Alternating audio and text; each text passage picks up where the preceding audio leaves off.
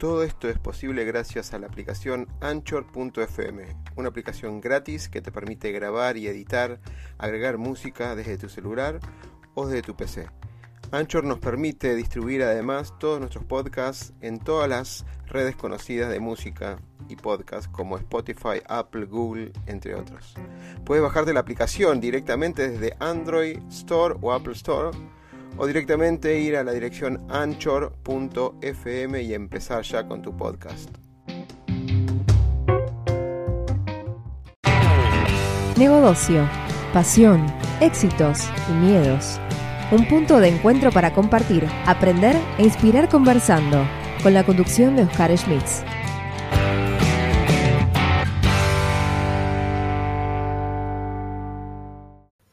Carlos, ahora sí, bueno, fuimos por un lado, fuimos por el otro, parece como que los alumnos de tu película no quieren que, que tengamos la entrevista. Carlos, bienven- bienvenido por estar acá y gracias un... un Mira, tuve que reducir todo el currículum que vos tenés en una línea. Profesor, divulgador, escritor, y ahí hice corto documental, pero ya lo cambiamos porque es un, no es un corto, sino que es una, una película impresionante. Ya lo vamos a, a, a cambiar. Eh, y gracias por estar ahí. Gracias por estar ahí y me encantaría hacerte, hacerte vos una presentación. ¿Cómo te definirías como para que los que no te conocen? Muy fácil, como un impresentable. Claro, ¿por qué me voy a limitar? Soy un impresentable. Pero, ¿tiene, ¿tiene su lado bueno? ¿Tiene su lado bueno?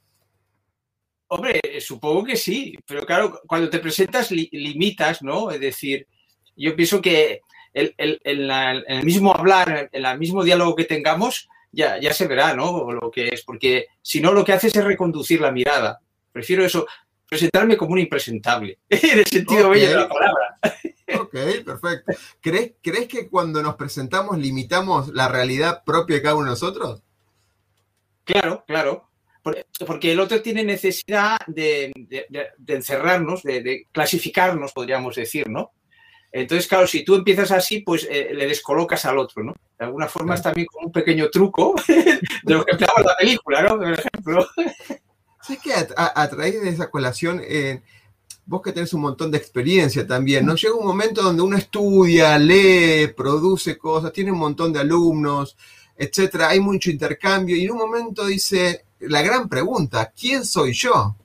¿Sí? ¿Qué, qué, qué es este Oscar o qué es este Carlos en esta vida, no?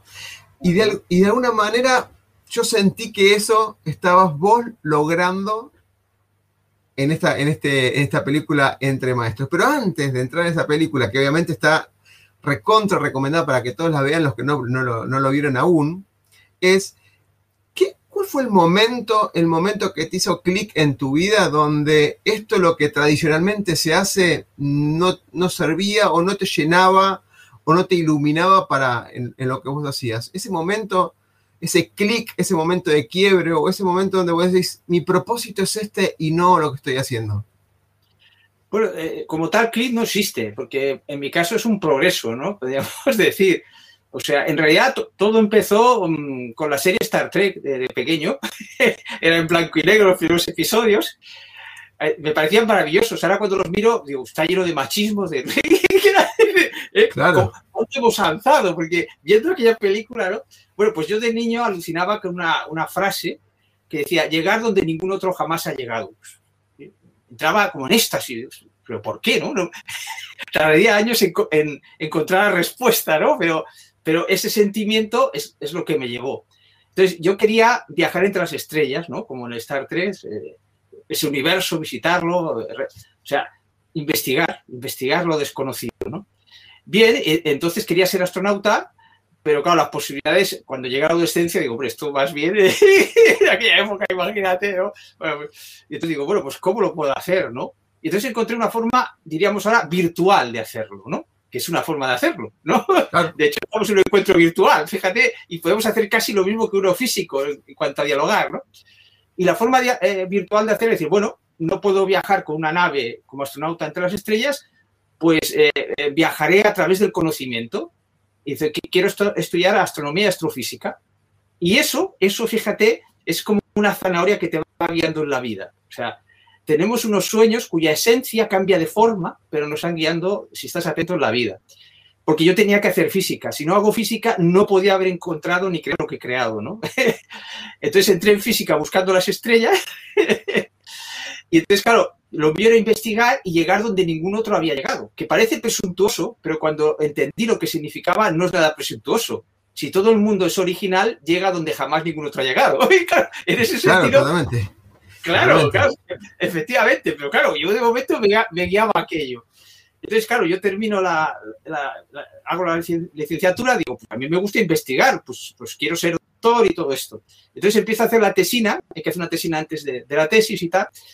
Y entonces digo, le digo a la, a la doctora, digo, eh, quiero investigar algo que nadie haya investigado, ¿no? Salió mi niño y le tira ataque de risa. Digo, ostras, me sentía ridículo. Dice, oiga, a ver, ¿cómo va usted a investigar algo que nadie ha investigado? ¿Quién le llevaría esa tesis? Digo, pues tiene usted razón. Claro.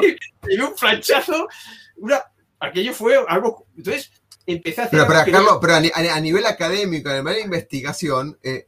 Sería ideal que, que generes una tesis de algo que nadie haya investigado antes. Claro, pero piensa que nadie te la puede llevar. Por eso es claro. Que la relatividad no lo hizo como una tesis doctoral. Lo tuve que hacer fuera de la facultad, ¿no? Pero claro, yo recién licenciado parecía muy presuntuosa la cosa. Claro. O sea, tiene una apariencia de presunción, pero había algo que, que no es eso, ¿no? Entonces, bueno, pues empiezo a hacer la tesina de algo que no me gusta. Y cuando llevo seis meses, digo, no puedo más, esto no, es que no me gusta este, este tema. Me, eh, me, me llené de valor y dije, oh, mire, lo dejo, los siete meses que le he dado la tabarra. Y entonces, bueno, digo, ¿y ahora qué hago? Bueno, y cuando un licenciado no sabe qué hacer, ¿no? Pues si llega al sustento, dice, pues, pues me voy de profe a secundaria, ¿no? Que no me disgusta, la verdad es que todo el ambiente así de profe no me disgustaba. O sea, de nuevo la zanahoria me iba llevando, como un burro yo seguía la zanahoria.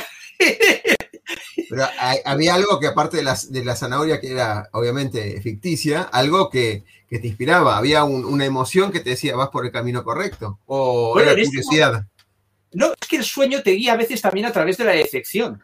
Muy interesante ah. esto, porque claro, hay mucho pensamiento positivo, ¿no? Debería volar. No, no, la sabiduría te guía por, por, por la aceptación y el rechazo, te guía por los por dos caminos, es completa, ¿no? Podríamos decir. Entonces, claro, yo no estaba del todo satisfecho con aquel camino, pero bueno, enseñar me gustaba, ¿no? Entonces, pues que me gustaba y tal, tenía que adaptarme a los temarios. Digo, hombre, mira, no, no he podido hacer la tesis y ahora me toca adaptar a los temarios. Digo, bueno, claro, lo entiendo, ¿no? Lógicamente. Pero ya empecé a hacer mis pinitos de salirme del temario, lo hice más divulgativo, a mí la divulgación me encantaba, ¿no? Empecé a hacer ya mis pinitos. Y entonces, eh, eh, yo era un lector voraz, ¿no? Tengo miles de libros en casa y tal. Y entonces leía de todo y llegó un momento que empecé a leer autoconocimiento, ¿no? Por ejemplo, empecé con eh, Anthony de Mello, no sé si lo conoces, ¿no? Sí, sí, sí, claro, claro. En Argentina publicasteis ahí libros de él porque la, la iglesia los publicaba al final. Y bueno, yo abro ese libro y me dice, eh, lo primero que pone Anthony de Mello dice, el enemigo de la espiritualidad es la religión. Y, y ponía que era jesuita. Fui a la librería y digo, denme todos los libros de este autor. Y ahí empezó bien. Claro, cu cu cuestionaba, cuestionaba las estructuras, cuestionaba lo que... Claro, claro. Lo no, claro que social, socialmente era correcto, digamos, ¿no, Carlos? Claro. Y, o sea, y él, él, él creía en la espiritualidad. El enemigo de la espiritualidad es la religión. Claro, pero luego hay que matizar eso. Es claro. Para la persona que ya tiene un cierto despertar. O sea, la otra llega a ese despertar a mejor a través de la religión. No hay que despreciar eso, acción. Porque una mirada de corazón no desprecia, todos los caminos son válidos, ¿no? Podríamos llegar. Pero bueno, yo era la frase que, que me introdujo en el autoconocimiento, aquel choque in, intelectual y de sentimiento. Esto, esto es demasiado. Que lo diga un jesuita, es que esto me ha llegado al alma. Esto era impactante. Y entonces ya entré en todo este mundillo, ¿no? Libros, talleres, todo esto, ¿no? Etcétera. Y, y entonces, como claro, en clase yo quería introducir el autoconocimiento. Esto, esto es más importante que las matemáticas y física que estoy enseñando, ¿no? Estaba yo en estas, ¿no? De, de hecho, de hecho la, las, las habilidades blandas que vos hablás no se enseñan ni en el colegio ni en la universidad. No, claro, claro. Por eso, cuando hacemos el, el pase de la película, muchos profes lo entienden mal. Dicen, ¿cómo voy a hacer esto en clase? Digo, primero que esto es para inspirar. Segundo, que ya hay cosas como la academia, una cosa que se llama la academia con K, que pueden buscar los televidentes que lo vean, academia con K, que se dedica a dar clases a adolescentes fuera de clase, debido por esa dificultad, y son clases parecidas a, a esta de crecimiento personal, ¿no? Uh-huh. Eh, aquí en España también hay, hay grupos haciendo eh, clases extras fuera de clase en los institutos, en los institutos que lo permiten, que lo quieren, ¿no? Claro, el, el, el, la fase final es introducirlo en las clases, ¿no? Podríamos decir, pero de momento hay que andar un camino y una posibilidad son unas clases. Entonces, educar entre maestros, la película, se podía contemplar como inspiración para hacer cosas en clase y para hacerlo de forma más total como unas clases complementarias, ¿no? No tenemos clases complementarias de, yo qué sé, de, de, de, de, de, de mil cosas en los colegios, ¿no? Pues el crecimiento personal podría ser una, ¿no? No habría ningún problema, ¿no? Ahí estoy mostrando eh, la, una parte al, al inicio donde hablas sí. de... La, empezás la presentación del, de la película, está disponible en YouTube, está el link en la descripción de este, esta, esta, esta, esta entrevista, así que le recomiendo porque es una hora y media, como dijo Carlos, de no para, para hacer esto todo el tiempo con todos los contenidos, pero sí para inculcarlo. Yo no sabía esto, esto que dijiste recién, ¿no? De que, eh, que hay algunos grupos que educan de forma extra eh, curricular en las escuelas para ayudarlos a fortalecer el estudio Eh, tradicional. Eso no lo sabía, no lo tenía yo eh, presente, lo que acabas de decir. Bueno, es que yo soy partidario de, de caminar sin enemigos, sin, sin hacer chocar las cosas. La frase mágica para mí, todos eh, formamos parte del mismo equipo, aunque el otro no lo sepa. Entonces, en realidad, había que encontrar una puerta. En vez de chocar contra la institución, hay que encontrar una puerta. Y yo para hacer la película la encontré en la filosofía, en, en, el, en, el, en el último curso de bachillerato antes de la universidad, está la filosofía y luego unos, unas pruebas de acceso a la universidad en España que les examinan de esa filosofía, ¿no? Como asignatura obligatoria. Y entonces ahí conoces de ti mismo. Entonces, claro, digo, aquí hay una puerta clara. O sea, nadie puede decir que enseñar autoconocimiento va en contra de lo establecido. Y de esa forma he conseguido avanzar muchísimo. Eh, otros cometen el error de enfrentarse a lo establecido. Ahí, ahí, ahí vamos, ahí, ahí vamos. Yo quiero buscar la similitud. Dijiste que quizás, parafraseando a Coelho, digamos, es si la religión va en contra de la espiritualidad. ¿Vos crees que las escuelas en general, no en una particular, ¿no? Las escuelas, las instituciones educativas particularmente, van en contra de la formación del alumno? A ver, eso es una afirmación, una, sería muy contundente esa afirmación. No es así. Primero porque no existe esa homogeneidad. Y una cosa muy importante, aunque tú estés dentro de un sistema, las clases son muy diferentes dependiendo quién las dé. Atención, el mismo colegio, o sea, es... luego hay asignaturas que lo permiten hacer más fácil, otras que lo permiten menos, ¿no? Otras tienes un temario, por ejemplo, si tenías las pruebas de selectividad en el último curso, te apretaba más el temario, ¿no? O sea, hay todos unos baremos. Ahora, vuelvo a la esencia de mi trabajo, caminar sin enemigos, todos somos parte de un equipo. Yo creo en la evolución. Entonces, no puedes dejar una etapa sin ver la belleza de esa etapa. Por ejemplo, en la educación prohibida se hace una crítica muy feroz, que también intervengo en la película, en la película esta documental también intervengo yo, ¿no? Un trocito, ¿no? Y entonces... La, la, la, la, la, la tenemos subida también al canal, la tenemos subida al canal, ah. ahora la vamos a subir a la, tu película también. Hay una, una lista particularmente que dice películas y está Educación Prohibida, que arranca con la, eh, ahora me sale, no me sale el nombre, pero la apología de la caverna. Sí, arranca sí, sí. Así esa película. A ver, hace una crítica, un tanto feroz, pero a ver, son como etapas. Yo no critico esa crítica, sino que hay, la mayoría de las personas necesitan entrar criticando algo, pero hay una segunda, una siguiente etapa. Yo siempre digo que mi función es la siguiente etapa. Eso que a mí me gusta, hacer la siguiente etapa. Es decir, vale, la crítica... Ha, ha hecho converger a varias personas que esto es un problema.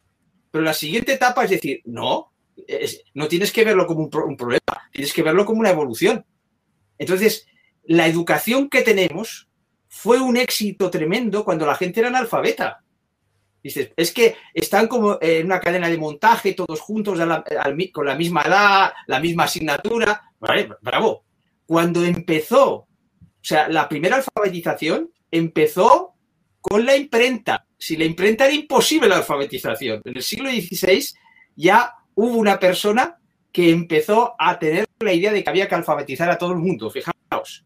Entonces esa persona juntarlos por edades y hacer con todo lo mismo. ¿Por qué? Porque no tenía profesores. Y claro, es una cadena de montaje. Claro. Entonces, cuando tú haces una crítica feroz, no ves la belleza oculta. Y tú no puedes, no puede haber evolución sin ver la belleza oculta que hay en el otro. No tienes derecho a cambiar nada que no seas capaz de ver su belleza oculta y la función que ha tenido. Eso es evolución y no revolución. Y es, es donde a, a mí se me encontrará, podríamos decir. Pero entiendo que hay una etapa previa de revolución. Somos un equipo. Hay quien está maldiciendo la, la educación imperante y hace su parte, pero no sabe que existe un siguiente paso que camina sin enemigos. Si yo no hubiese caminado sin enemigos, la, la, la película no la hubiese producido Televisión Española, que es la televisión más importante de España. Y además es la del Estado.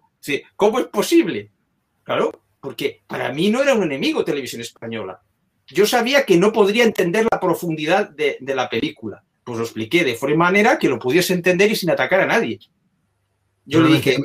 En vez de un planteo, esto o esto, vos estás diciendo y también. ¡Claro! Y también. ¡Claro! Y, más, y seguís claro. sumando. ¡Claro! Creas, en vez de destruir la vía antigua, creas una vía paralela para que la gente se vaya pasando. Eso es caminar sin enemigos. O sea, queremos cambiar el mundo. Es mucho más rápido cambiarlo sin enemigos. Es muchísimo más rápido. Porque además, si tú haces revoluciones, creas injusticias. Creas injusticias, seguro. Todas las revoluciones crean injusticias. Aunque hay un avance, crean injusticias, ¿no? Y luego se, se produce la contrarrevolución y tienes enemigos y vas más lento. No, tú no tienes por qué desplazar a una persona que cree en algo. Tiene que evolucionar esa persona. Hay una imagen que siempre empleo. Mira, las personas crecen en sus creencias, en el huevo de sus creencias. Así es. Entonces, cuando ya son suficientemente grandes, no caben en ese huevo. Y desde dentro las rompen. Entonces, la revolución pretende romper los huevos de las personas cuando todavía no han crecido. Bien figurativo. Claro, es simple y sencillo. Es simple y sencillo. Pero eso en el mundo alternativo no estaba. Por eso, la formación que he creado me gusta decir que es el crecimiento del crecimiento personal o la modernización del crecimiento personal. Porque el crecimiento perso- eh, personal está lleno de las ideas de la vieja escuela y no se ha dado cuenta. Educan autoridades. Tú vas a un taller y todo el mundo dice amén a lo que dice el taller. ¿Eh? o, o está en contra radicalmente. Es, es, es, no, no hemos sido preparados para recrear el conocimiento que nos están dando. Entonces, eso está en el mundo alternativo, está el mismo problema. El mundo alternativo es una educación en autoridades del colegio oficial. Por eso chocan. Lo que chocan es como las medicinas. No choca el conocimiento de la medicina alternativa y la oficial. No, no, lo que choca es la autoridad. Los conocimientos claro. no chocan nunca. Siempre se pueden acoplar. Entonces, totalmente, totalmente. Toda esta claridad... Qué buen, qué, qué buen ejemplo lo de salud, ¿no? Porque... Eh, hubo un cambio bastante importante en los últimos años donde hay unas personas que sienten mejor y no hay nada contra ese sentir mejor que con caminos alternativos, homeopat- eh, homeopatía, ¿no? ¿Sí? Eh, algún, algún, algún tema, por ejemplo, flores de Bach, flores de Bach, por ejemplo, que sienten como que eso le está mejorando. Obviamente eso no cura una enfermedad, pero ¿por qué no pueden convenir? Lo que pasa es que, claro, yo me imagino cuando te escuchaba que hay centros, centros de poder que de alguna manera, y esto sin ir a política, sin nada, pero me imagino que centros de poder que de alguna manera determinaban lo que era, lo que estaba bien y estaba mal, y estoy hablando de valores, lo que estaba bien y estaba mal, y de golpe aparece una alternativa que le está dando los mismos resultados con una mirada diferente, y eso no se puede comprender. Y así un montón. Te puedo decir algo de tecnología. Estamos, hablamos del dinero, hablamos del dinero digital, y ahora están las criptomonedas, que hay algo que está irrumpiendo contra un mercado de los poderosos, pongámosle los bancos, por ejemplo. Pero lo que, claro, lo que está diciendo es, ¿por qué no pensarlo y también? ¿Por qué no buscar lo que fortalece al destino final, que es el ser humano, eso nuevo que trae esa, esa alternativa? Me dejaste muy pensando. No perdamos el tiempo en destruir la vía antigua, porque además por la vía antigua tienen que seguir circulando personas. Vías paralelas. Cuando la vía antigua no sea necesaria, se abandona. No perder el tiempo en destruir. Hay que construir. Para mí es, son como unas ideas muy esenciales y simples que en el mundo alternativo faltaban. Y Educar Empoderando, esa, esa mirada de crecimiento personal y social. Siempre se dice crecimiento personal, no. Crecimiento personal y social. yo hablo de la democracia, hablo de política, todo es, es un todo. Entonces, por ejemplo, el crecimiento personal tiene manías a determinados temas. Es una cosa realmente sorprendente, ¿no? Y además, al condenar cosas, condenar cosas no es sabio, porque la sabiduría siempre dice depende. Depende. Cuando tú has dicho, por ejemplo, flores de Bach o lo que sea, depende de la persona. Porque fíjate, si tú llevas, lo que, lo que hacemos en Educar Empoderando es llevar a la esencia. Tú sabes, una fracción, cuando la simplificas, queda más sencilla, la puedes sumar con otra. ¿Verdad que sí? Bueno, pues para que los dramas desaparezcan, para que podamos sumar perspectivas, debemos aprender a simplificar las cosas. Entonces, en medicina, si tú simplificas, eso, ser físico me ha ayudado muchísimo a la construcción mental. Si tú simplificas, verás que lo que cura es siempre una información. Porque ¿qué es una molécula sino una información? No es un orden de los átomos. Claro, por lo tanto, es una información lo que cura. Por lo tanto, las medicinas se encontrarán cuando comprendan que es la información la que cura. Simple y sencillo e irrebatible. Es que... Pero tienes que simplificar el grado. La fracción la tienes que simplificar, si no, no lo ves. Me encanta la matemática. Ahora simplificando, ¿no? En, en términos de educación o de sociedad, ¿qué sería la, max, la mínima expresión? ¿Los valores? ¿Qué sería? La mínima unidad de información, como las moléculas para la física, ¿qué sería la mínima unidad de, de expresión para simplificar estos, estas miradas distintas, estas brechas que hay entre la sociedad, esta mirada diferente que no, no soporta al otro? Si lo simplificamos, cuando llegamos a las raíces mínimas, factor mínimo o factor mínimo, eh, mínimo múltiplo, múltiplo mínimo, digamos, en esas fracciones puntuales, ¿cuál, ¿qué sería? Una molécula de esa información. Ok, ¿qué, qué es lo mínimo que deberíamos llegar para compatibilizar entre los seres humanos? Ah, bueno. Bueno, a ver, mi perspectiva es que hemos sido todos educados en un paradigma que yo llamo de desconexión, muy parecido a la idea de la dualidad, ¿no? Para entendernos, que hace que nuestros pensamientos se generen de tal forma que chocan dentro de nosotros y chocan con los pensamientos de los demás. Entonces, en la formación he creado un nuevo paradigma, una nueva forma de pensar y de sentir que hace que no choquen. Por eso no chocan las vías. Lo que te he explicado de las vías paralelas emana de esta idea, ¿no? Es decir, no es un problema de, por ejemplo, está lleno de prejuicios el crecimiento personal. Por ejemplo, el prejuicio que hay sobre el ego. Pero si el ego es el yo del ser humano. Entonces, yo me divertía mucho cuando iba a los cursos de crecimiento personal como alumno y decía, pues yo qué sé, hay que, hay que iluminarnos. Digo, bueno, ¿y qué hay que iluminar? El ser. Qué tontería, habrá que iluminar el ego. Si tú lo apartas, ¿cómo lo vas a iluminar? Entonces, son confusiones de base, pero confusiones de base tan simples que parece mentira que nadie se haya dado cuenta. ¿Y por qué no se ha dado cuenta? Porque hemos sido educados en autoridades. Repites la idea de ego que aprendiste en un libro o que aprendiste en un taller.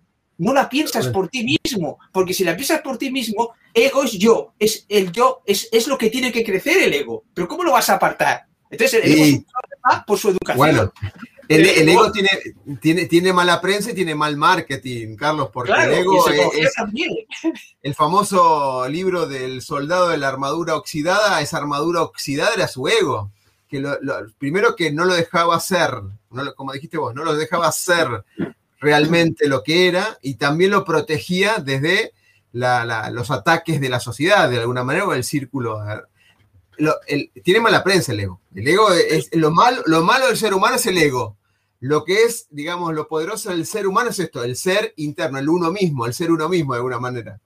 No, mira, te lo explicaré desde, desde el paradigma de la desconexión en el que hemos sido educados, se entiende perfectamente.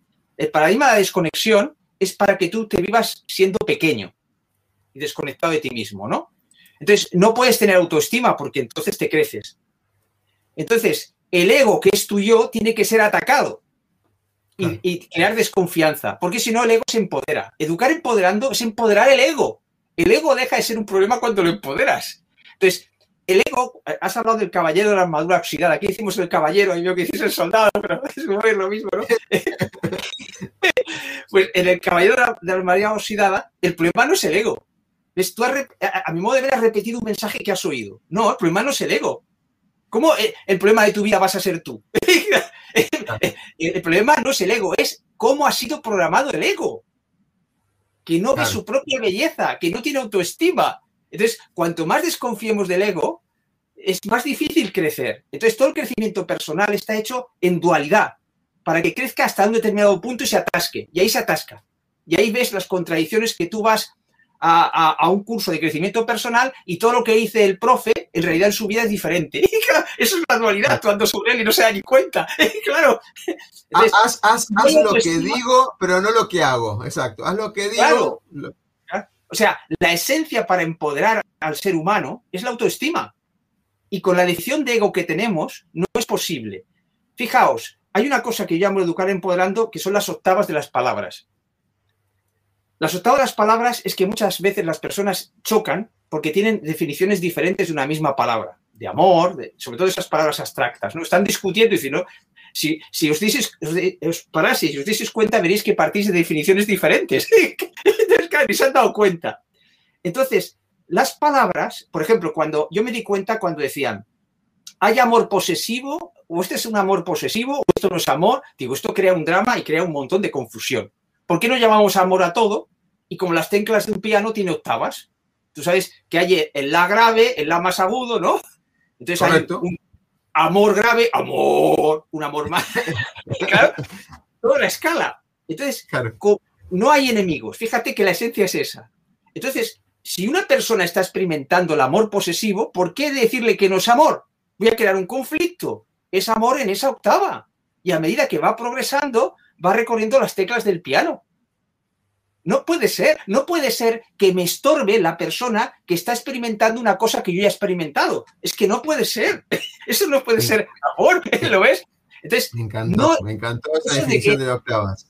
Claro, entonces las octavas de las palabras es muy importante en Educar Empoderando, porque eh, la evolución del ser humano se mide por el significado de las palabras. Te voy a poner un ejemplo contundente. ¿Qué significaba la palabra mujer en la Edad Media, en Europa, ¿no? ¿Y qué significa la palabra mujer ahora? Claro, un cambio abrupto. Son cosas diferentes. Claro, o sea, lo que significa la palabra mujer, se lo dices una palabra, a una mujer de la Edad Media y no lo entiende. Por lo tanto, la evolución se ve por el significado de las palabras, el cómo evoluciona el significado de las palabras. Entonces, si no evolucionamos el significado del ego, no podemos crecer más. Ahí se ha atascado el crecimiento personal, hay que modernizarlo, hay que traerlo a un nuevo paradigma, ¿no? Y, claro. y empieza por redefinir el ego. El ego, desde, desde el punto de vista de Educar Empoderando, es la parte de nuestro ser que se ha encarnado como ser humano y que ha olvidado quién es debido al juego de la dualidad. El, el, el ego es ser. Es espíritu, pero que ha tenido el valor de olvidar quién es para vivir desde la inocencia la experiencia de vivirse como ser humano en dualidad, desconectado de sí mismo. Por lo tanto, el ego es, es algo muy valiente dentro de nuestro ser. Es la parte de nuestro ser que se arriesga. ¿Cómo nuestro ser va a crear algo inferior a él? ¿Para qué? ¿Para reírse de él? No, no. Claro. Se pondrá él mismo olvidando quién es. El ego es parte de nuestro ser y tiene la misma belleza. Lo que pasa es que ha sido educado para verse pequeño. ¿Y sabéis cuál es la belleza de vivirse pequeño y desconectado de ti mismo? Pues que descubres bueno. colores del arco iris del amor que no puedes descubrir estando empoderado. No puedes descubrir eso estando eh, iluminado. ¿Sabe? Un, un color que no puedes descubrir estando empoderado e iluminado, ¿sabéis cuál es? La compasión. Porque si mm. todo el mundo tiene poder... ¿Cómo ibas a experimentar la compasión? O sea, el vivirte pequeño, desconectado, eh, un ego que desconfía de sí mismo, un ego programado. Bien, pues la grandeza de ese ego está en su inocencia de no saber quién es y de permitir ser juzgado sin saber quién es. Esa es la grandeza del ego, que es parte de nuestro ser. Esto no está escrito en los libros convencionales, yo lo sé. Así que la única aprobación puede venir de vuestro propio corazón y de, pro, de vuestro propio discernimiento. No hay ninguna autoridad que apoye esto. Pero eso es educar empoderando. Educar trascendiendo las autoridades. Qué, qué increíble, ¿eh? Lo que te escucho. Si uno no tiene el poder, ¿cómo va a lograr aprender o ver o observar la, la, la compasión? Totalmente. Totalmente. Eh, Carlos, excelente. Eh, yo estoy mostrando, ahora no estoy, estoy mostrando a vos en primer plano, pero hay un libro que me encantaría que tiraras unos tips de, de este libro, porque creo que también eh, en este sentido rondó todo el tema de, de la película, básicamente, que era veintitrés maestros de corazón, un salto cuántico en la enseñanza. Mm. Este es el libro que, en el que se basó en la película documental, ¿verdad? Sí, sí, sí. Es que para entender este libro tenemos que continuar la historia donde la dejé. Estaba de, pro, de profe, ¿te acuerdas? Sí, ahí está. Y tenía todo, por cumplir mi sueño de ser astronauta, ¿no? Que había quedado ahí. Y te quedaste Entonces, con la parte de la física y, la, y las estrellas, digamos. Exactamente. Entonces, eh, fui introduciendo autoconocimiento como podía, no como en Entre Maestros, sino como podía, en medio del temario, ¿no? Ingeniándomelas, aprovechando los tiempos o que fuese, ¿no?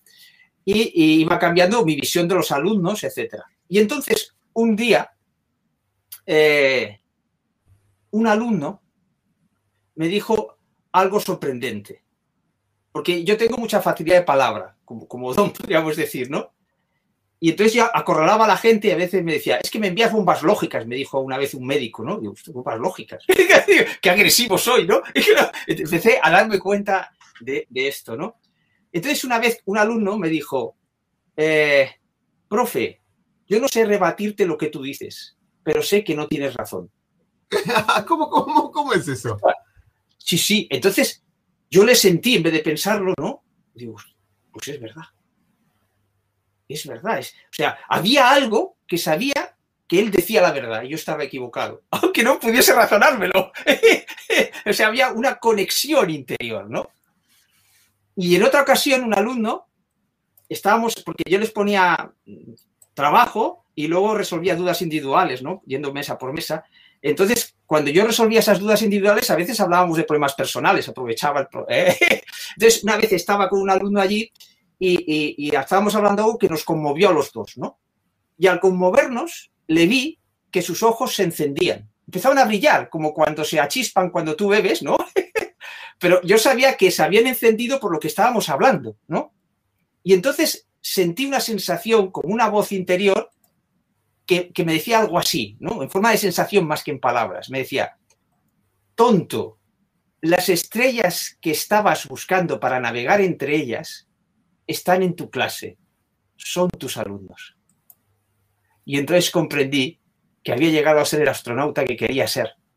Pero las estrellas no eran las estrellas físicas, las de la astrofísica, eran las personas humanas. Y desde entonces empecé a educar a las personas no como si fuesen planetas que orbitan lo importante que considera una cultura, ¿no? Sino como astros con luz propia, que es el lema de Educar Empoderando, educar como astros con luz propia. Porque vi cómo los ojos de ese alumno se encendieron cuando se conmovieron. Ese fue el, el clic, a lo mejor me pedías antes, ¿no?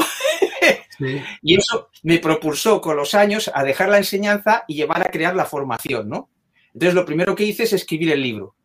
Digo, voy a, voy a escribir un libro de una clase donde se aplica el autoconocimiento, pero sin las limitaciones que yo tenía en clase. Porque, a fin de cuentas, es una novela, pues me dejo ir, ¿no? Entonces, allí mezclo cosas que hacía con cosas que no pude hacer y con cosas que se me ocurrieron también entonces. Una vez tenía el libro publicado, no encontraba editorial. Y un editor me dice, es que es de alto riesgo editorial. Digo, claro. ¿Perdón? Si ¿Cómo, cómo es novedoso? Ah, claro, por eso. Por editor, eso. Que, que logré que lo leyese, dice, mira, no te lo publicamos porque es de alto riesgo editorial este libro. Es que es como de un género nuevo. Ni es, no, ni es novela, ni es ensayo, está todo mezclado. Claro, era diferente. O sea, su, su falta para no ser publicado es que era diferente. Claro. Porque había de, de hecho, de hecho Carlos, enco- encontraste ahí hacer algo diferente, algo que no se hubiera hecho antes. Claro, claro, llegar donde ningún otro ha llegado. O sea, estaba en, encontrándome con mi autenticidad, que es lo que yo quiero en la película Entre Maestros despertar en el alumno. Justamente es eso. Entonces, ¿qué hice con el libro? Empezar a regalarlo por internet. Me pasé un año entero ahí todos los días regalándolo. En algunos sitios me expulsaban por pesado. En el Facebook me condenaron y tuve que abrir otra cuenta, ¿no? Pero yo tenía que llegar. Entonces, en ese movimiento empezaron a escribirme madres, no padres, madres, que habían leído el libro y estaban muy contentas. Y alguna me decía que lo había imprimido y se lo había llevado a su profesor y que el profesor no entendía nada, claro. Pero las madres tenían algo especial, veían algo en el libro, las madres, un sentir, ¿no? Que les propulsaba a, a creer que, que yo entendía mejor a sus hijos que sus profesores, ¿no? Y a partir de ahí se empezó a difundir por, por la red de forma gratuita hasta que llegó a la productora, de, eh, Alea, que es la que me propuso hacer una película con, con alumnos de verdad y a la que se apuntó también luego Televisión Española, ¿no? Y entonces se pudo ver en el canal más importante Televisión Española y entonces eso me permitió ser conocido para llevar mi formación a muchos sitios, ¿no? Porque si no, no mi formación que había creado no sabían, no tendría ni, ni, ni alumnos para hacerlo. Mis alumnos de la formación no son adolescentes, quiero aclararlo, son adultos. ¿eh? Por ejemplo, maestros, eh, padres, etcétera. ¿Cómo, ¿Cómo cuesta cambiar un paradigma, no? Porque lo que contás es, mirá, si vas por el camino normal, vas a una librería, esta es tu historia, que es, puede provocar un, una mirada diferente de este mundo, de la educación, de la concepción de, de, de la formación, etcétera. Y la gente, el primero que te recibió te dijo, pero esto no es lo mismo que venimos haciendo. Ya lo rechazas por miedo a que eso no funcione. Ya hay un rechazo. Vos no te quedaste ahí. Insististe porque creías en, en, en, la, en, en la esencia del libro y lo empezaste a regalar y a propagar. No, hay otra, al... Pero hay otra razón, perdona. Sí. O sea, en ese momento pod- podía pensar como tú estás diciendo ahora, ¿no? Pero luego he comprendido, vas creciendo y vas comprendiendo mucho mejor. Hemos dicho que la, la esencia, como vieron las cosas, es que todos formamos parte de un equipo y que nos ayudamos los unos a los otros, aunque no seamos conscientes. Entonces, lo que hizo ese editor fue darme una patada propulsora para que yo el libro soltara libre en Internet, gratis, claro. O sea, cuando caminas sin enemigos, es que eso no es un obstáculo, es una patada impulsora, una patada propulsora para darte la dirección adecuada. Las personas que están persiguiendo sueños, que en vez de ver como obstáculos, piensen que a lo mejor es una patada propulsora, que se serenen, que simplifiquen la situación, la, simplifiquen la situación, como las fracciones, que esa, esa es la clave de todo, para, para ver con claridad. Porque el, el drama existe. ¿Sabes por qué montamos dramas? Porque no sabemos simplificar las situaciones. No sabemos llegar a la esencia del problema, a la raíz. Y todos queremos tener razón, pero ninguno hemos simplificado el problema para entender qué está pasando, ¿no? Sería un problema matemático, ¿no? Podríamos decir. Pero, pero a ver, claro, que, que quiero entender algo que también me pasa a mí, porque yo justo pasó algo, un, un momento, que esto de que no hay enemigos, yo creo mucho en las causalidades, ¿no? O sea, que uno genera esa causalidad o que de alguna manera, si hubo un rechazo, por algo será. Pero a veces uno no se da cuenta que en ese momento, si es un impulsor o es un rechazo, o es que uno tiene que hacer, en ese momento se ve rechazado. Y yo entiendo que a posteriori podemos ver ese rechazo como un pivoteo en el camino de la vida que nos generó, no, no, nos sumó a favor, digamos. Pero en ese momento, por ahí la emoción a vos te movilizó, digamos. O sea, no fue claro, grato. Claro, claro, porque es que lo, lo importante es que lo veas como lo tienes que ver en ese momento. Si ese rechazo te produce ira, rabia, y esa rabia te lleva en la dirección adecuada, es correcto. Ya lo verás con los años. Entonces, con los años lo que haces... Yo me gusta decir mucho, por ejemplo, otra limitación del crecimiento personal. Se confunde el poder de la hora con el poder de la presencia. O sea, la vida del ser humano no tiene sentido sin los tres tiempos, pasado, presente y futuro. Entonces, fijaos... que presencia y presente en castellano es muy parecido. Entonces, ese es como un error por el que tenemos que pasar. Fijaos que... es, o sea, no lo estoy criticando, pero hay un paso siguiente. No es el poder de la hora con el cual han crecido muchas personas, pero crecerán y ese huevo se les quedará pequeño. No es el poder de la hora, es el poder de tu presencia. No hay ningún problema en ir al futuro y tener expectativas si estás presente. El problema es que están presentes tus temores, no tu presencia. Claro. Claro, entonces la danza de los tres poderes es fundamental. O sea, si tú estuvieses siempre en la hora, ¿cómo ibas a tener sueños? Si estuvieses siempre en la hora, ¿cómo ibas a crecer reinterpretando tu pasado? Reinterpretar claro. tu pasado es fundamental, porque hubo cosas que tú no entendiste en el momento y que ahora desde tu perspectiva del presente y con ayuda de la proyección del futuro, puedes entender. Claro. Presente, pasado y futuro... es un trío imprescindible. Entonces, la dualidad, siempre la dualidad, el paradigma en que hemos educado, siempre, para hacer brillar algo, le quita el brillo a otra cosa. Entonces, el, cuando se escribe el poder de la hora, le quita el brillo al pasado y al futuro para dárselo a la hora. Muy bien, claro, perfecto. Correcto. Creces muchísimo porque estás desarrollando tu presencia en el presente, pero hay un paso siguiente, desarrollar tu presencia en los otros dos tiempos. Totalmente, porque nosotros somos, por más que no queramos, no somos robots y tenemos una historia y esa mochilita de creencias y, y prejuicios que en el presente lo que vos recomendás, estando en el presente, redefinir el significado. Uno evoluciona y puede reformular ese significado que lo condiciona del pasado y demás. Si no, no lo cuestionamos, no lo, no lo, no lo desafiamos, es como... Y esto de vivir solamente en el presente y en el aquí y ahora, como por ahí está muy masificado, no tiene un sentido vivir y ahora porque uno es parte de una historia y anhela algunos futuros. Si no anhelo futuro, estaría en un, un estado de resignación, de resignación constante. O sea, hay, hay frases, Carpe Diem, di, bueno, no quiero discutir ese punto, pero Carpe Diem dice, viví el presente como si no hubiera mañana, pero a mí me impulsa lo que pueda lograr en el mañana, lo que me motiva es el, también lograr cosas en el mañana sabiendo que estoy viviendo en el presente, ¿no? Pero este, este, este concepto de vivir los tres tiempos y no centrarse solamente en el ahora y olvidarse del resto, lo comparto doscientos por ciento, Carlos, porque... Tiene, tiene mucho sentido y es imposible desapegarse con los sueños que tiene uno y la historia de dónde viene, porque somos seres humanos y de alguna manera estamos configurados de esa manera. Eh, totalmente de acuerdo, totalmente de acuerdo a eso. Que se ha hecho una autoridad del libro el, eh, el, el poder de la hora, se ha hecho una autoridad. Entonces, por ejemplo, si yo pongo un comentario, a veces me ha pasado, ¿eh? Y mira que voy con prudencia porque no quiero tener enemigos, ¿no? Un comentario me dijo...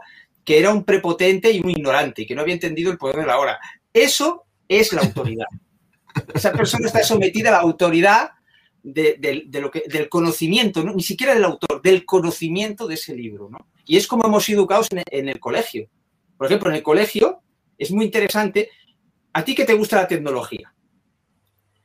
¿Por, ¿no te has dado cuenta que la física va mucho más avanzada que las otras ciencias? Es muy interesante. No lo digo porque sea físico. Cuando lo comprendí, tiene un sentido. Verás por qué. La, la física tenía que ir más avanzada que las otras ciencias porque tenía que crear la era digital. Con la cuántica, etcétera, tenía que ponerse por delante.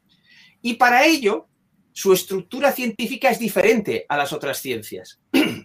Fíjate que la física es, es la única ciencia experimental que a su conocimiento estructurado lo llama teorías.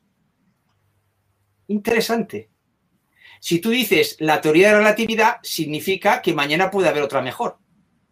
En cambio, tú vas al colegio y no te dicen teoría de Darwin, te dicen darwinismo y se ha acabado. Claro. Claro, eso limita el crecimiento de la biología. Eso, en física hablamos de agujeros negros, de once dimensiones, de viajes en el tiempo. Porque, claro, la ciencia ficción está... Entonces, la, la biología quiere, está creciendo mucho, pero tiene ese impedimento, ¿no?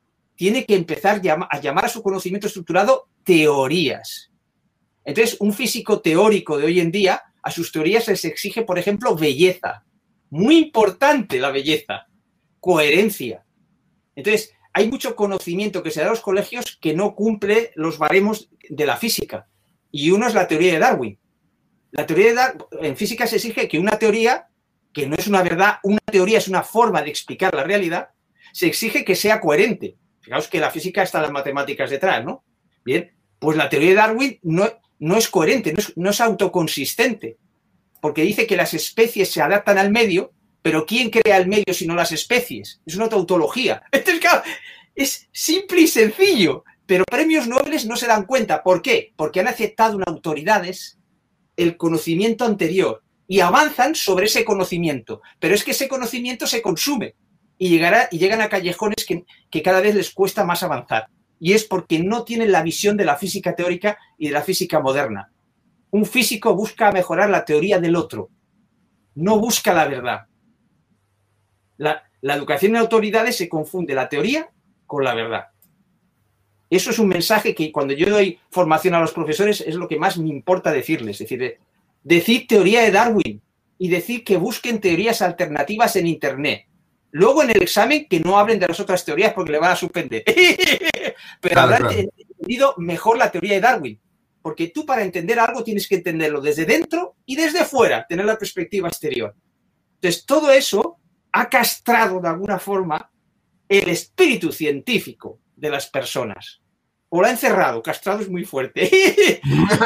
Hay que liberarlo, ¿no? Hay que liberar el espíritu científico. Un niño nace con espíritu científico, salvaje, libre. Por eso un niño aprende un idioma sin esfuerzo.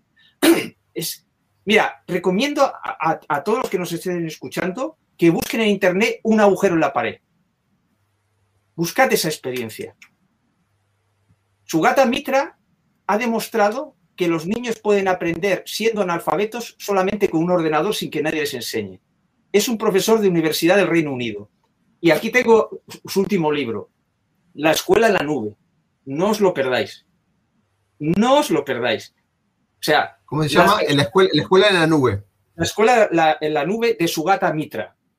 Un agujero en la pared es lo que hizo en la India. Aquí no tengo tiempo de expandirme, por eso lo dejo como abierto. Es a propósito del espíritu científico. O sea, el niño aprende un idioma sin esfuerzo. Y cuando tiene que aprender el idioma extranjero en el colegio requiere esfuerzo. ¿Por qué? Porque le están educando en autoridades. Ken Robinson dijo, las escuelas matan la creatividad. Eso no es cierto. ¿Sabes por qué no es cierto? Porque la creatividad es algo consustancial a nuestro ser. No se puede matar. Pero sí se puede dominar. Entonces, claro, la creatividad te puede decir, oye, Todo lo, de la, de, todo lo referente a la evolución con lo de Darwin. Y toda, tienes creatividad, pero está reconducida, ¿no? Claro. Entonces, no ha matado la creatividad, pero sí la ha reconducido a las escuelas. No, no gozamos de creatividad libre.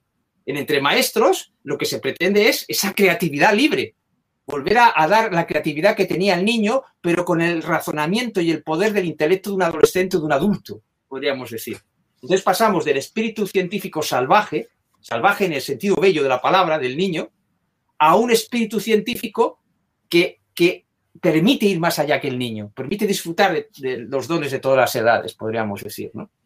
Cuando había estudiado antropología o ontología, me quedé pensando en esto de la, la ontología del lenguaje. El, el niño, desde su A D N, sin más que ser humano, crea palabras, escucha, y no escucha todas las palabras, escucha algunas y crea las otras. Y me quedé pensando uh-huh. con esto que decís. Es decir, tranquilamente podría existir, voy a leer ese libro que recomendás, donde con un ordenador y con ciertas pautas básicas, para ayudarlo solamente al, al, al, eh, al estudiante, cómo podría aprender solo de alguna manera. Y de hecho aprende solo en la vida, puede, digamos, se le puede, se le, se le puede acelerar el aprendizaje. Y siempre se habla que la, la creatividad del niño, todo lo que aprende de, de los ceros, del cero años, de cero años a cinco o seis años, antes que entre la forma, a la educación formal, es una explosión exponencial de aprendizaje. De la nada empieza a crear cosas desde palabra, y está el famoso chiste o, o, o digamos, eh, eh, esto de decir, cuando se le enseña palabras como... micrófono, él llega a decir tucrófono, porque asocia palabras y va cambiando y va creando palabras nuevas. Y uno piensa, uno cuando es chico va absorbiendo y va creando. Ahora, cuando empieza la, la, la, la, la educación formal en la primaria, ya está direccionada, con entidades con, de autoridad, como dijiste. Y ahí Fíjate. es donde... No, sí, perdón, perdón, perdón. Un, un segundo más. Eh, sí. Y ahí es donde creo que Robinson dice... se mata la creatividad, porque esa explosión de creatividad se acorta, se corta cuando entra uno en la educación formal, ¿no? Es cierto, pero digamos que el pesimismo de Ken Robinson está en decir que se mata, no, no, porque entonces ah, claro, habría claro. que resucitarla, sería mucho más complicado, ¿no? Claro, en, en Entre Maestros, esos adolescentes, su creatividad había sido enjaulada, podríamos decir, y yo intentaba liberarla, ¿no? Y, o sea, el, el ser humano tiene unos dones increíbles, pero... A ver, hay que entender que esa educación en autoridades era para vivirnos pequeños. Vuelvo a lo mismo, para vivir esa experiencia. O sea, hay, por ejemplo, Nelson Mandela dejó de ser un terrorista en la cárcel. Atención, veinticuatro años que estuvo en la cárcel. Quiere decir, que necesitaba... O sea, que cuando est- estamos disminuidos aparentemente, a lo mejor esa disminución, esas limitaciones es para despertar algo. Entonces, cuidado con el buenismo, con el pensamiento positivo. Decir, no, no, a veces tienes que descubrir algo cuando estás enfadado. Que no es lo mismo que estar enfadado siempre, sino encontrar no, claro, un sentido de enfado, ¿no? Totalmente. Entonces, la sabiduría no elimina una cosa en detrimento de otra. Quiere entenderlo todo. Entonces, estamos condenando constantemente cosas, ¿no? Y eso nos limita en, en nuestro crecimiento personal. Carlos, nos quedan diez minutos para cumplir la hora de la entrevista y totalmente agradecido, totalmente agradecido por todo lo que me estás enseñando y por lo que estás compartiendo con, con toda la audiencia. Esto lo vamos a difundir en todas las redes sociales nuestras. Me encantaría que, porque la película hay un montón de altibajos emocionales de todo tipo. No quiero espolearla a los que no lo vieron, pero hay situaciones donde muy personales de los alumnos. Eh, estos, estos alumnos fueron elegidos por su perfil, por, por algo en particular que vos pediste, fue eh, convocado a, a, a, digamos, en forma aleatoria. ¿Cómo, cómo, cómo fue? Porque tienen, cada uno de los personajes, por lo menos cuatro o cinco que recuerdo, tienen una, un, una historia de vida muy, muy fuerte, que, aflo, que no, nadie, nadie sabe, pero aflora en, la, en, la, en los ejercicios de esos doce días de clase que tuviste. Sí, eh, eh, eh, a ver, yo... Yo había visto una serie de, de estereotipos. Cuando yo trabajaba con mis alumnos, sabiendo que son estrellas con luz propia, sus comportamientos sí que se pueden clasificar para ser más fácil llevar la clase. No sé si me explico. No es incompatible, ¿no? Podríamos decir. Porque el, hay que trascender esas programaciones, pero las programaciones están, ¿no? Yo qué sé, hay el típico alumno que te revienta la clase por lo que sea que le está ocurriendo. Y en, toda, en todas las clases suele haber alguno, por ejemplo. Y bueno, hay, hay, hay un momento de la película que alguien explota y particularmente uno esperaría que el profesor pusiera orden y vos lo dejaste fluir, porque eso servía para aprender tanto a la clase como para él mismo, supongo. Claro, claro, porque era un ambiente específico para ese crecimiento personal, podríamos decir, ¿no? Me podía permitir ese, ese, ese lujo, podríamos decir. Pero con, te quiero decir que los estereotipos, a ver, cómo es... Lo que decimos siempre, las cosas no hay que hacerlas incompatibles. Ver a cada persona como un astro con luz propia no es incompatible con agrupar, como hacen las estadísticas, para entender el grupo, ¿no? En la dinámica de grupo. Entonces, vi que había como unos estereotipos de alumnos que me ayudaban a mm, llevar mejor el grupo, podríamos decir, ¿no? Y saber que aquel estereotipo de alumno que mm, pedía mi atención portándose mal, por ejemplo, desarrollar técnicas para que no me eh, supusiese un problema para la clase, ¿no? Eso no es incompatible. Entonces, de alguna forma, tenía como unos estereotipos de alumnos y en veintitrés maestros pongo once estereotipos. Están en veintitrés maestros. Entonces, intento que esos estereotipos estén en la película. Entonces, se hacen unas entrevistas en las que yo no estoy porque no quiero que me conozcan, que no tengan ninguna idea preconcebida sobre mí. Las hace el director, ¿no?, de la película. Y entonces se les hace una serie de preguntas a, a ver qué responde. Y de unos noventa que se presentaron, pues seleccionamos a los once finalmente, ¿no? Entonces, eso da un juego, da, también tienes una cierta información sobre ellos. Hombre, las entrevistas eran de como un cuarto de hora, ¿no? Que siempre te ayuda también para saber por dónde apretar, porque como son adolescentes, hay veces que mmm, parece que el profe sea cruel, ¿no? Es que estoy provocando al adolescente. Que, que, sí, o sea, sí, sí, eso, hay... eso, eso, eso lo repetís varias veces eh, en off, ¿no? De alguna manera, porque contando la, el documental. Y de alguna manera es una provocación motivadora, no es una provocación agresiva, para aclararlo, ¿no? Porque es una provocación donde te desafía a fundamentar lo que estás haciendo o, a, o dis, diciendo. Claro, provocación que con, con niños sería diferente que con adolescentes. Muy importante esto, ¿eh? Porque claro, digamos que lo que yo me especialicé, mi experiencia era con adolescentes. Yo daba clases de catorce a dieciocho años. Es ahí donde yo me movía. Quiere decir, que, que las técnicas que yo empleo con niños probablemente tenían que suavizarse, eso para empezar, ¿no? O sea, hay que... Entonces, sí que las técnicas que empleo para adolescentes sí se pueden aplicar, por ejemplo, en adultos. Ya, por ejemplo, eso no, no habría ningún, ningún problema, porque intelectualmente... A ver, el adolescente puede ser prepotente, ingenuo, pero intelectualmente ya está a la altura del adulto. No sé cómo... Le faltará conocimiento, pero la potencia que tiene ya es la de un adulto, ¿no? Mentalmente. Y claro, eso me permite unos juegos de palabras que con los niños a lo mejor sería mucho más, más complicado, ¿no? Entonces, yo provocaba para que sacasen su luz. podríamos decir. Esa, esa era la idea. Y también sus dones. Por ejemplo, hay una escena en la película que pasa desapercibida y es maravillosa. Y que yo comprendí, en el, en el momento que la hice no la comprendí. Tras ver varios pases de la película, porque iba presentándole en muchos sitios, de repente se me encendió la bombilla. Digo, aquí lo que está ocurriendo no me había dado cuenta. Y es la escena del Nautilus. No sé si te acuerdas del Nautilus. Sí, que hablaba del eh, famoso submarino de la Atlántida, ¿no? ¿Verdad? Pero que es, es, es un, un animal que tiene una concha preciosa y que yo la saco. Que es iridiscente, ¿no? Podríamos decir. Y es cuando le, les digo que la geometría es la música del silencio. No, música, entonces, sí. Entonces, yo les presento el Nautilus, les digo que es, es, es como el submarino natural, podríamos decir, ¿no? Es un animal eh, cuya concha es bellísima, o sea, su parte de cuerpo no es tan agradable, tiene como muchos tentáculos, pero la concha es algo... Vamos, quedas hipnotizado ante la belleza. Además, tiene geometría sagrada, que es lo que estábamos tratando allí, ¿no? Entonces, yo quería que ellos estudiasen con espíritu científico y libremente aquello. Entonces, yo no es que no les diga nada, no. Yo les motivo, precisamente, a que puedan sentir aquello, a que lo vean mediante sus propios dones de cada uno, ¿no? Entonces, reciben el Nautilus. Perfecto. Entonces... Eso, esa, esa, eso, eso dura como un minuto y medio, pero lo que ocurre allí es alucinante, porque según es el chaval, según sus dones y su forma de mirar el mundo, así recibe el Nautilus. Claro, en una clase convencional le hubiesen dicho, este es el Nautilus, pertenece a este grupo, no sé qué, no, no, no, no hubiesen tenido una investigación propia de, de la concha, ¿no? Podríamos decir.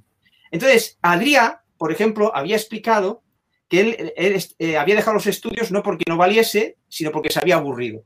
Y ayudaba a su, a, a su padre en un bar de estos nocturnos, que la gente va y explica sus historias como en las películas, ¿no? Y él decía, me encanta escuchar las historias de las personas ahí en la barra. Muy bien, pues cuando coge el Nautilus, cuando vea, veáis la película, haced un pause y, y lo veréis. Él coge el Nautilus y ¿qué es lo que hace? Pone el codo eh, a, así para... enseñárselo a la persona que tiene al lado. Entonces, investiga el Nautilus con otra persona. Es el único que lo hace, porque tiene una inteligencia social. Aprende a partir de compartir. ¡Alucinante! O sea, yo no había buscado eso, tan solo que ellos exploraran con su propia luz. Había creado ese clima, ¿no? Entonces, después llega a Andrea y había dicho después, no, no lo dice antes, lo dice después, que ella... le motiva mucho el, el tacto de las personas y los abrazos. Perfecto. ¿Qué hace al coger el Nautilus? Mira, ahora está saliendo la escena del Nautilus. Sí, sí, sí, sí, sí. Ahí lo puse a propósito porque es fascinante ese momento. Además, la, entonces, la perfección geométrica que tiene es maravillosa. Entonces, fíjate que eh, si puedes hacer un pause, porque llegaremos, si, si acaso. Entonces, lo, lo que mmm, estábamos con, con Andrea, ¿no? Que dice que necesita el tacto con las personas. O sea, que ella le motiva, le mueve ese, ese tacto. Entonces, ¿qué hace cuando coge el Nautilus? Nadie le ha dicho cómo cogerlo ni cómo mirarlo. Coge dos dedos, lo veis en la película, y empieza a acariciarlo. A ningún otro se le ocurre acariciarlo con el tacto. Ella no es consciente. Imaginaos averiguar las inteligencias de cada alumno en una sola experiencia. Es alucinante. Luego llegamos a, a Yavila. Yavila es... Esa sí que la abandonó porque le iba, los estudios porque le iban mal. Es, es la que interrumpe muchas veces en clase porque se aburre, ¿no? Podríamos decir. Y eh, ella no tiene interés por, por lo intelectual, no suele entrar en los coloquios, ¿no? Y entonces Yavila, sin embargo, en la primera escena, cuando yo, yo saco unas mariposas que van unidas de una caja, lo de las cajas es para el efecto sorpresa, siempre llevo cajas, ¿no? Para captar la atención. Te saco... Y yo digo, a ver, ¿cuántas mariposas hay aquí? Y Yavila dice doce, sin contarlas. Entonces me di cuenta que tiene una inteligencia intuitiva. ¡Asombroso! No, no y eran, eran doce, ¿no? Eran doce. Eran doce, y lo digo en la película. Fijaos lo que ha hecho Yavila y tal, ¿no? Muy bien. ¿Qué hace cuando coge el Nautilus? Ella es, la esencia de ella, su inteligencia es primitiva, en el sentido bello de la palabra. O sea, va antes que el intelecto, es primitiva, pero desde el sentido bello. Es muy importante entender esto, no es un insulto, ¿eh? Por eso tiene intuición. Entonces, ella es la única que coge el Nautilus y, se, y lo huele, lo huele. Sí, lo huele, lo huele, hay un momento que sí, tenés claro, razón. Entonces yo busqué, cuando me di cuenta, voy al Google y a ver, olfato, y pone el más primitivo de los sentidos, ¿sí? De ahí la película El perfume. Dice que lo que te entra por el olfato, por, por el, el nervio olfativo, no pasa por el intelecto, va directamente a la amígdala. Por eso, la forma de manipular a las personas con... Si tú manipulas a las personas con, con, con olores, con olor. No pueden defenderse. Eso es asombroso porque no pueden intelectualizarlo. No puede no, ser no puede casualidad ser. Que ella huela el Nautilus. Es asombroso. Y ya el último es el Paul Chan. Hay el Paul Pérez, que es el de la silla, ¿no? Y el Paul Chan. El Paul Chan es de, de padre chino y, y, y, y madre española, ¿no? Y entonces él es muy tranquilo, muy racional. Cuando hacemos los juegos, siempre hay un misterio que ellos tienen que resolver, que es para que despierten el espíritu científico y la corroboración en grupo, ¿no? Después de cada clase. Y entonces él es el que más llega a la solución. Y él, mientras los otros se mueven por la clase, él como Sherlock Holmes, sería un Sherlock Holmes. Se queda allí pensando, mirad aquí, mirad allá, es el Sherlock Holmes del grupo, ¿no? Bien, ¿qué hace cuando coge el Nautilus? Es una inteligencia racional, la que más premia al colegio. ¿Lo veis? La más premiada. El único que, que se le ocurre coger el lápiz y contar el número de cavernas que hay dentro. ¡Asombroso! Eso no puede ser casualidad. Fijaos qué milagro se produce cuando tú creas el clima adecuado. Aparece ese espíritu científico de las personas de forma natural. ¿Cuántas cosas me he perdido en mis veinticuatro años de profesor porque no conocía esto? Asombroso, ¿no? Totalmente, totalmente. Sí, es un despertar la película constante. Y cada vez que la... Sí, yo hay partes que las vuelvo a ver ahora que me, me dijiste la, eh, esta, esta parte al principio. Cada uno lo observa o lo huele, digamos, lo observa de diferente manera. Y eso habla mucho de ellos. De tu, de, no lo había pensado de su, de su inteligencia, que lo observa desde lo, de lo poderoso que tiene e, ellos mismos, ¿no? Y no todos los ven de una forma. Tampoco vos planteás, mírenlo de esta manera o... busquen un patrón tal, no les das un cuadro lógico, simplemente lo dejas ser. Y ahí aparecen no, estas cosas. Y un espacio de sentir. Cuando les digo, la geometría es la música del silencio, eso es totalmente intencionado. Es para que se dejen sentir, ¿no? Y al dejarse sentir a Paul Chan, el sentimiento le lleva al intelecto, no hay contradicción. ¿Lo ves? Totalmente. O sea, es, es crear, o sea, el, el trabajo estaba en crear ese clima día tras día para llegar a la escena del Nautilus, ¿no? Y es tan rápida que yo como, claro, yo como profe se me escapaban muchos detalles, porque claro, estaba ya atendiendo a muchas cosas, lo que iba a hacer después, ¿no? Entonces, claro, tuve que verlo en la película y dije, ostras, he logrado más de lo que pensaba en, este, eh, en esta escena, ¿no? O sea, a mí mismo he hecho muchas lecturas creativas de la película y descubierto cosas a posteriori. Qué grande. Carlos, te agradezco.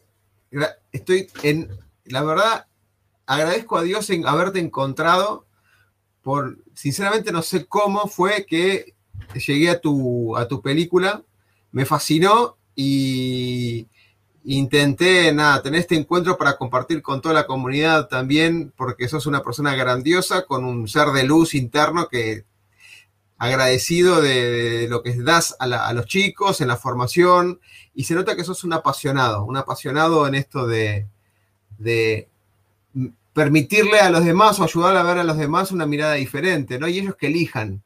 Si le mostraste esto ya y le interesó, o le mostraron esto y le impactó, los movilizó, ya no hay vuelta atrás. Ahí hay un momento de ese clic que te dije al principio. Es un momento de decir, bueno, yo, mi función es ayudarte a, a ver esto de alguna manera. Eh, me estuve viendo también tu blog de Educar Empoderando, que tenés un montón de tips, un montón de...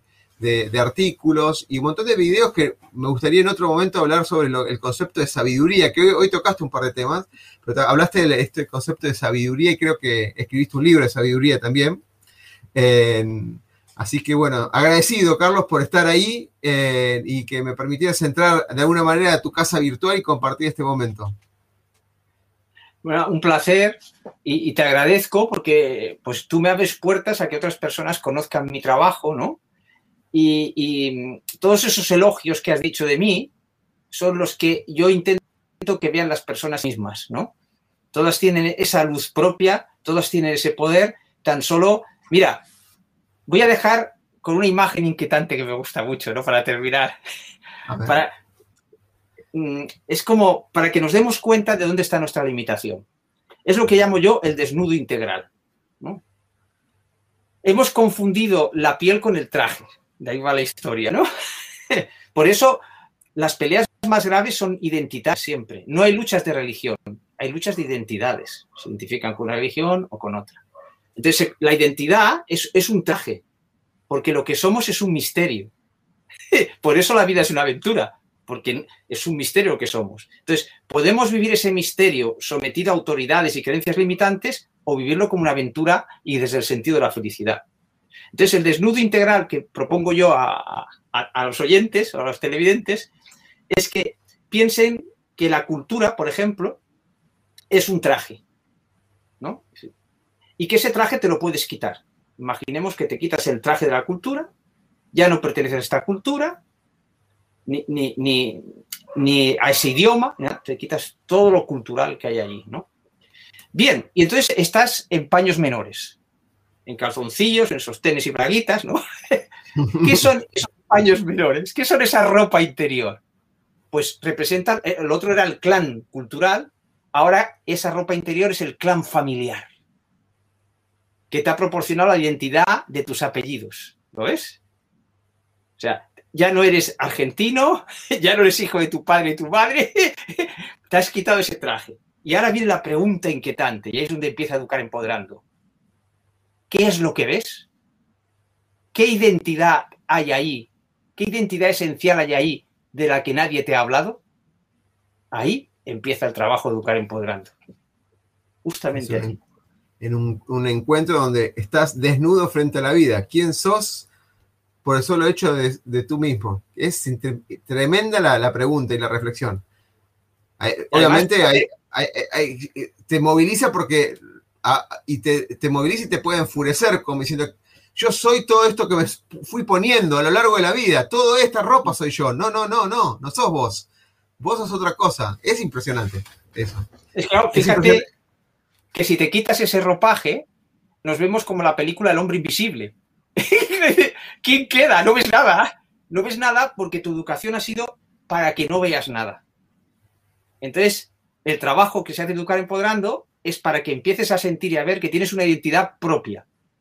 Y qué bonito el traje cultural y qué bonito el traje familiar o el ideológico, todos los trajes que te quieras poner. Pero son trajes, no es tu esencia. Si las personas aprenden a sentirse desnudas, no lucharán entre ellas. Claro, ¿entiendes por qué interesa desnudarse? Porque lo que choca es tu traje con el, el, tu traje y el mío. No es la esencia de las personas. Entonces, es muy importante este desnudo integral. Cuando tengáis un conflicto, a, acabamos con la idea previa. Simplificar. Claro, simplificar. Claro. Ahí, entonces, el, el conflicto desaparece delante tuyo. Y de, bueno, pero todo lo que te molesta de esa persona es un traje. ¿Qué pasa si se lo quito? Y claro, una no, te vez molesta, te... No, no te va a molestar nunca más. No te molesta más. Claro. Pero es que una vez que te has reconocido desnudo, entonces vives el traje como un baile de disfraces. Antes dirías, mira qué hipócrita es aquel. No, hombre, no, estamos en un baile de disfraces. ¿Cómo que hipócrita? Claro, está jugando a ser eso.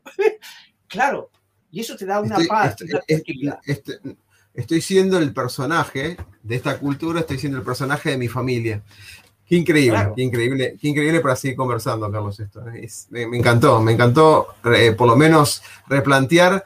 A veces es tan simple esta simpleza que vos propagás, buscar la simplicidad. O sea, buscar la simplicidad de nosotros acá, haciendo lo que nos gusta o lo que nos apasiona, además, y buscamos complicarla por el simple hecho de no sabemos qué. Te das cuenta después de los cuarenta, cincuenta, que la vida hubiera sido otra. Si yo tuviera los conocimientos que tengo ahora cuando empezaba, quizás la vi- lo hubiera vivido de otra manera más relajada, sin tantas preocupaciones, y entender que estas vestiduras son las que condicionan, quizás en el otro y, y tanto a mí, ¿no? Qué interesante. Sí, pero no sería, interesante. Si no hay...